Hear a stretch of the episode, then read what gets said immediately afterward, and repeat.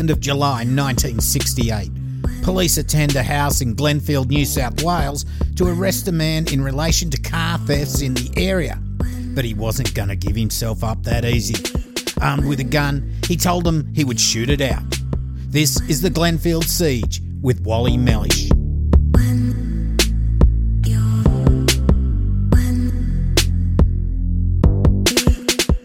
I'm your host Cambo. Grab a beer and pull up a deck chair. This is True Crime Island, another true crime podcast.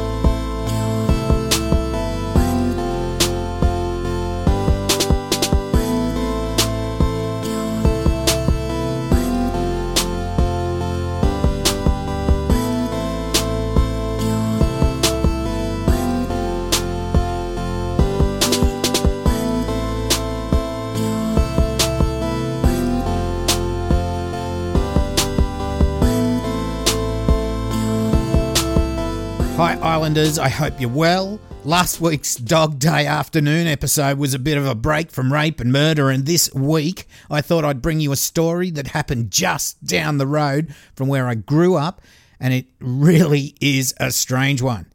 It's the 2nd of July, 1968. The location is Glenfield, New South Wales, Australia. Now, Glenfield is, well, at least was, an outer suburb of Sydney.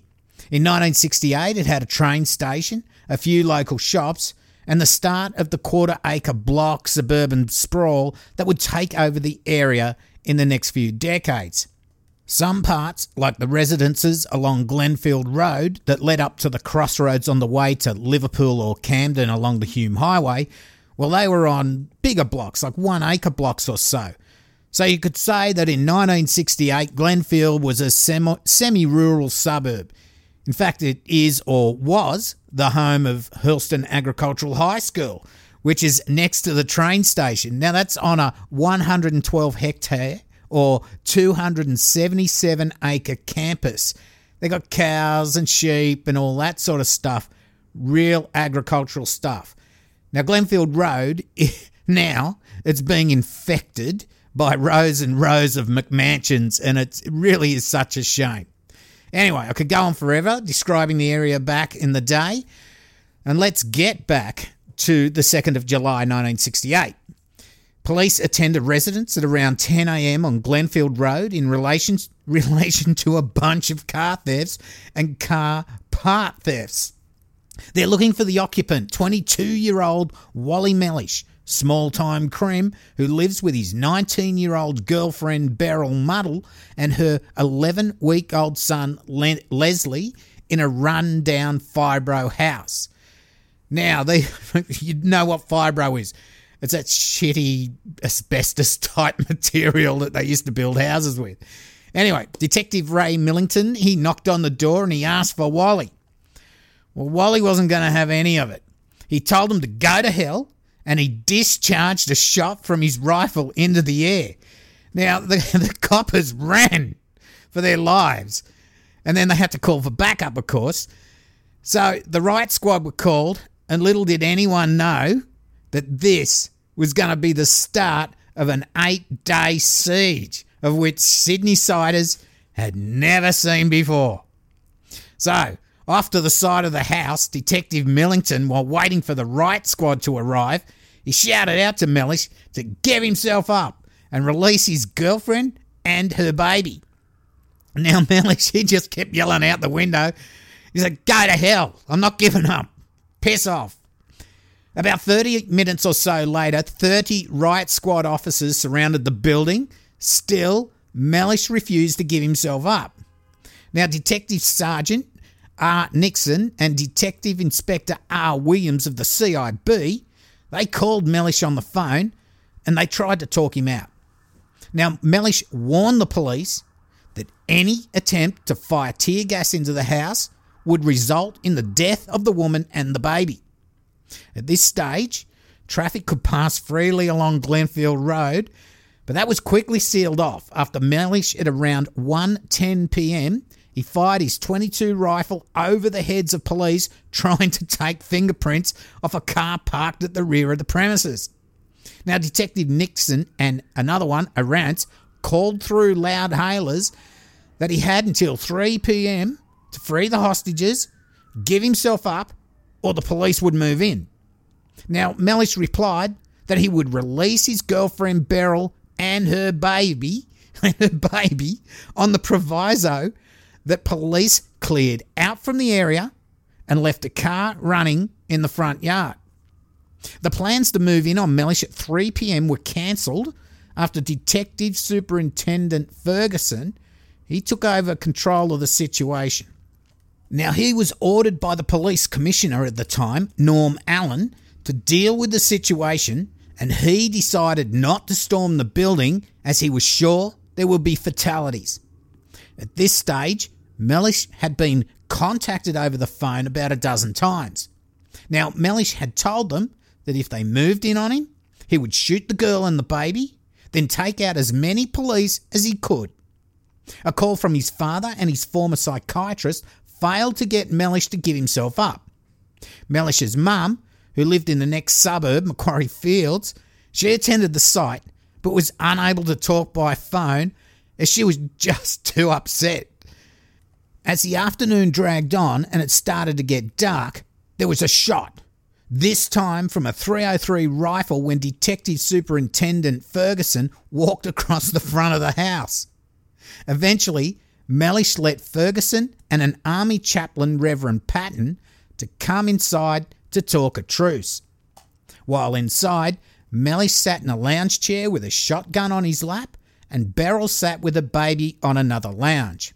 Mellish was restless. He'd be getting up and walking around, then sitting down again.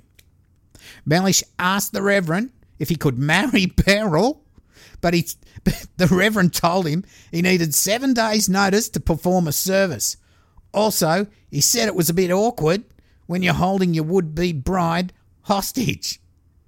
So when the detective and the Reverend left, an impromptu press conference was held in which Ferguson told reporters not to try to take photos as flash bulbs may trigger Mellish, especially if he does end up walking out of the building. Cars would have their headlights off for a 200 metre distance up and down the road. He also said he'd arranged a truce with Mellish, that they would not move on him overnight unless he tried to leave the house, as he did not want to jeopardise the lives of the woman, her baby, or even Mellish. It was a peaceful and incident free night. The next day, the police commissioner Allen and Superintendent Ferguson negotiated the terms for Mellish to give himself up. Mellish was told that all outstanding warrants against him, including the one for firing at police the day before, would not be executed and that he would be taken for medical treatment. Mellish agreed, but with one extra demand. Mellish told the police that if he was able to marry his girlfriend Beryl, that after the ceremony he would put down his guns and give up. So Beryl's parents were contacted and they gave permission for their daughter to marry Mellish. The deputy registrar, Mr. J. Keenan, waived the seven day requirement for the marriage certificate, and at about 3:15 p.m., the Commissioner of Police Allen and the Chief of the CIB, Detective Superintendent Small, walked into the house with the Reverend Patton, and so Wally Mellish could marry his sweetheart, Beryl Muddle. Totally fucking bizarre. Anyway, Mellish was wearing blue jeans and a white shirt, Beryl wore a yellow dress with her hair neatly combed and tied with black velvet lace. The event took around 23 minutes. The Reverend told Mellish that if he didn't put his gun down during the ceremony, that it would not be valid in the sight of God.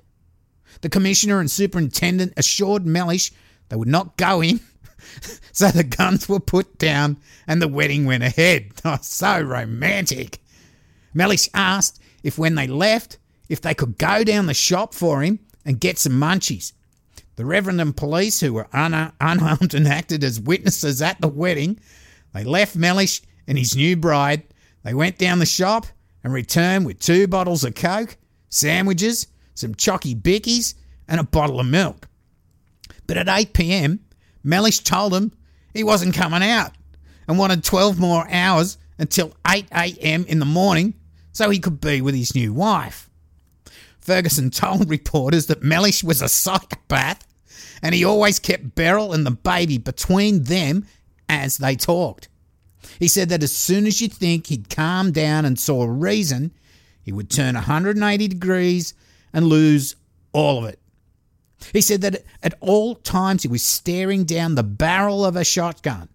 It was like looking down Wynyard Railway Tunnel, and that Mellish looked more agitated than the day before, and that he'd probably not slept. He went on saying that not only was Mellish armed with a 22 rifle, a 303 rifle, and a shotgun, but he also had a pistol with a silencer. With police still surrounding the house, the siege went into day three. Okay, so you think that was some surreal craziness. Now let's get into day three events. At 8 am, Mellish goes back on his promise to give himself up. Instead, he tells police that he wants a transistor radio and a high powered Armalite rifle with 200 rounds of ammo. I mean, surely, surely they're not going to give him that. I mean, well, well, you see, Mellish wanted it so that he was armed the same as the riot squad outside and wouldn't be outgunned when he gave himself up. A sort of don't shoot me, I'll shoot you, sort of with the same type of weapon. Madness. Well, at 2:30 p.m., they took him a radio and they took him and get this an Armalite rifle with 200 rounds of steel jacketed ammo. They took it into the house and gave it to him. Now, I'm not too sure if it was the M16 or AR15, but as you know, one's more military, one's more civilian, but they're pretty much similar weapons. They said they had to do it as he'd threatened to kill Beryl and the kid. I mean, who's in control here? They also gave the baby a pink bunny rug. How's that? That's very good of them. Mellish told police that he'd set up hand grenades around all the windows of the house. Now, back in the day, we didn't really have hand grenades hanging around, but we probably had that many guns in certain houses. But this bloke's got hand grenades. Where the hell's he got those from? Anyway, during the day there were several phone calls, but even with Mellish's mum pleading with him to give up at 9:30 p.m., he wouldn't. And the siege went into its fourth day after another peaceful night. Now, reporters and police by now really had settled in. They were lighting campfires to keep out of the cold, they had barbecues going, the whole deal. And in the morning, day four of the siege, the milkman who was doing his deliveries, he was stopped by police. Now, the milkman protested, saying he'd never missed a delivery in his life, and so the police on duty, they ended up doing all the milk deliveries for him. So police decided to cut off all food supplies to Mellish this day, but of course still provide food for little Leslie, and who was now approaching three months old. Police also reported that they were entering a dangerous stage of the siege, where the mental stability of Mellish was in question as he was drinking heavily. Psychiatrists advised police not to do anything different to what they're doing now, as Mellish had probably reached the peak of his depression. The use of tear gas was not recommended, as little Leslie had bronchitis, let alone what Mellish would do if it was fired into the house. This, being a very unique situation, required a very unique way to solve it. The Premier at the time, Robert Askin, said, Commissioner Allen is trying to resolve this dangerous problem without loss of life and has considered it necessary to pursue unusual measures. If he succeeds, most people will heave a sigh of relief and will not worry too much about the unusual me- measures. By nightfall, the lights in the house failed, and although Beryl called police and told them they had to be back on in 20 minutes, by midnight the lights were still out.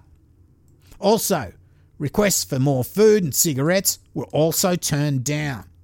Police were starting to become weary of the situation and they started trying to regain control. Now, just a question to the smokers or vapors out there what would you give up, your nicotine fix or food? Yeah, I know what the answer is. So, as the siege entered day six, Mellish seemed less anxious, with psychiatrists advising that he had probably peaked and was more likely to calm down and be more reasonable.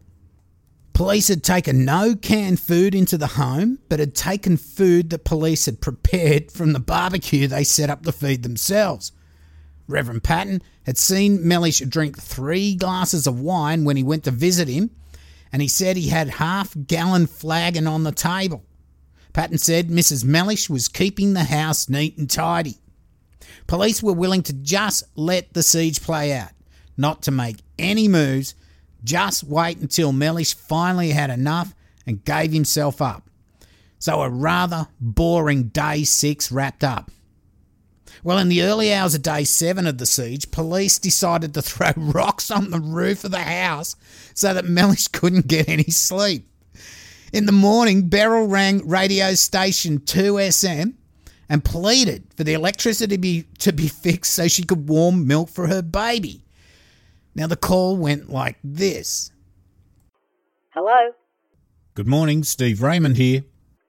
Well, listen, they didn't tell you there wasn't any electricity for me to make milk for my baby. He's starving. You're Mrs. Mellish, are you? Tell the public my baby is starving, and under no circumstances is Wally going to let my baby out. Detective Superintendent Ferguson told us yesterday that under no circumstance would he allow the baby to go without food. But under no circumstances is Wally going to let us out. They said last night they were not going to put the electricity on. They said they were going to put it on this morning, and it's still not on. My baby is screaming. I can't believe Mr. Allen would back down on the promise that the baby would not go without food or anything the baby wanted. But look, I'm not lying. He said to me, he said that he's not going to let anyone come up here to put fuses in or whatever you call it. We'll contact the police and see what they say. How is Wally, by the way? Oh, you know, he won't let us out. How do you feel? There's been a lot of talk about you and whether or not you are being held hostage or whether you are all with Wally. Well, I'm being held hostage. Do you think Wally will eventually come out peacefully and receive the treatment he needs? At the moment, he said he's not going to. Is there anything you want the people to know? I would just like the police to go away and leave us alone because that's the only thing he wants. Be- Beryl, she sounds a little bit fed up. Okay, so police refused to send an electrician in while Mellish had firearms. Instead, they erected floodlights to light up the outside of the house. Police were getting very weary at this point, with reports that some had been suspended for leaving their posts. But with little activity during the day, you can imagine after a week it would be difficult to stay alert and focused. After seven days holed up in the Glenfield house, police were sure Mellish was starting to indicate that he was going to give himself up. After 172 hours, at 3:09 p.m. on the 9th of July, Wally, carrying baby Leslie and flanked by Beryl, the Reverend Patton, Superintendent Ferguson, and Commissioner Allen, well, he walked out of the house. So, this was in the end a great outcome for all. Wally, Beryl, and Leslie the baby all got out of the situation alive. Also, there were no police or any other bystanders hurt. Twice, Wally tried to put his arms around Beryl and kiss her, but she turned her head around to avoid it. She also told police she probably couldn't put up with him as a husband and she was going to get a divorce. And she did. A bit of an awkward moment though when, yeah, darling, give us a kiss, and she's just sort of, uh, uh, uh, sort of like what my cat does. Wally told police he wanted to go to Ingleburn Army Camp to enlist for Vietnam to make up for the trouble he caused. Now, Beryl and the baby, after getting some food, well, they went off with her family. The army rejected Mellish, and so the police carted him off to Morisset Psychiatric Hospital near Newcastle to try to get him declared insane. Now, they wouldn't declare him insane, but they did hold him until the 19th of April 1969. Now, he had been let out on weekend release during the last three months of his stay. When he was released, police turned up to arrest him, but he'd already left. Now, the medical superintendent of Morisset Psychiatri- Psychiatric Hospital, Dr. Gordon, he said he told police he, the date he was being released. He said the detectives were aware of this and he appears to have bypassed them. Now, what I really think's going on here, I think the police, they wanted to make sure Mellish wasn't there so they didn't have to deal with him. Now, no charges were ever laid in relation to the siege or the firing of his weapon over the heads of the police or even the original reason they went to his house the car theft issues. They were never acted on. The government just let it go. Mellish had played them as fools, basically, and I think they just wanted him to go away. Well, Mellish hitched to Queensland, where he'd meet his future wife Lorraine in Cairns, and he worked his way around the country doing odd jobs like painting houses, but he also restored antiques. He would have a run in with police once more when Mellish led them on a high speed pursuit. He was able to outrun the cops, ditch his car and sawn off rifle, and hide in the bush. But he was arrested three weeks later when 20 detectives stormed a farmhouse he was sleeping in at Camden, which, again, that's not far away from all this. Convicted of demanding money with menaces, he was sentenced to three years.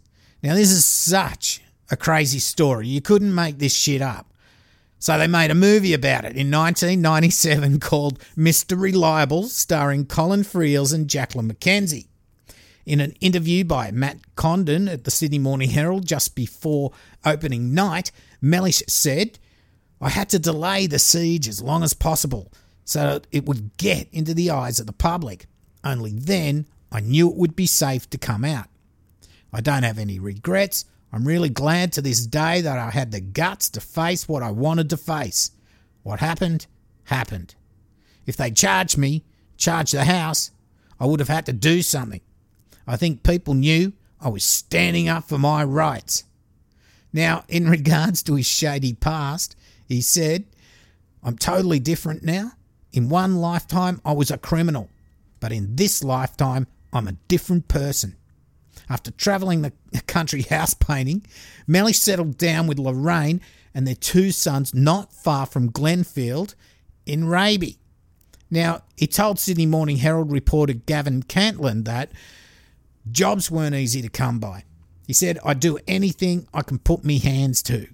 I can tell you one thing I'm not on the dole. That's Social Security for anybody who doesn't know what the dole is. Anyway, I'm not on the dole.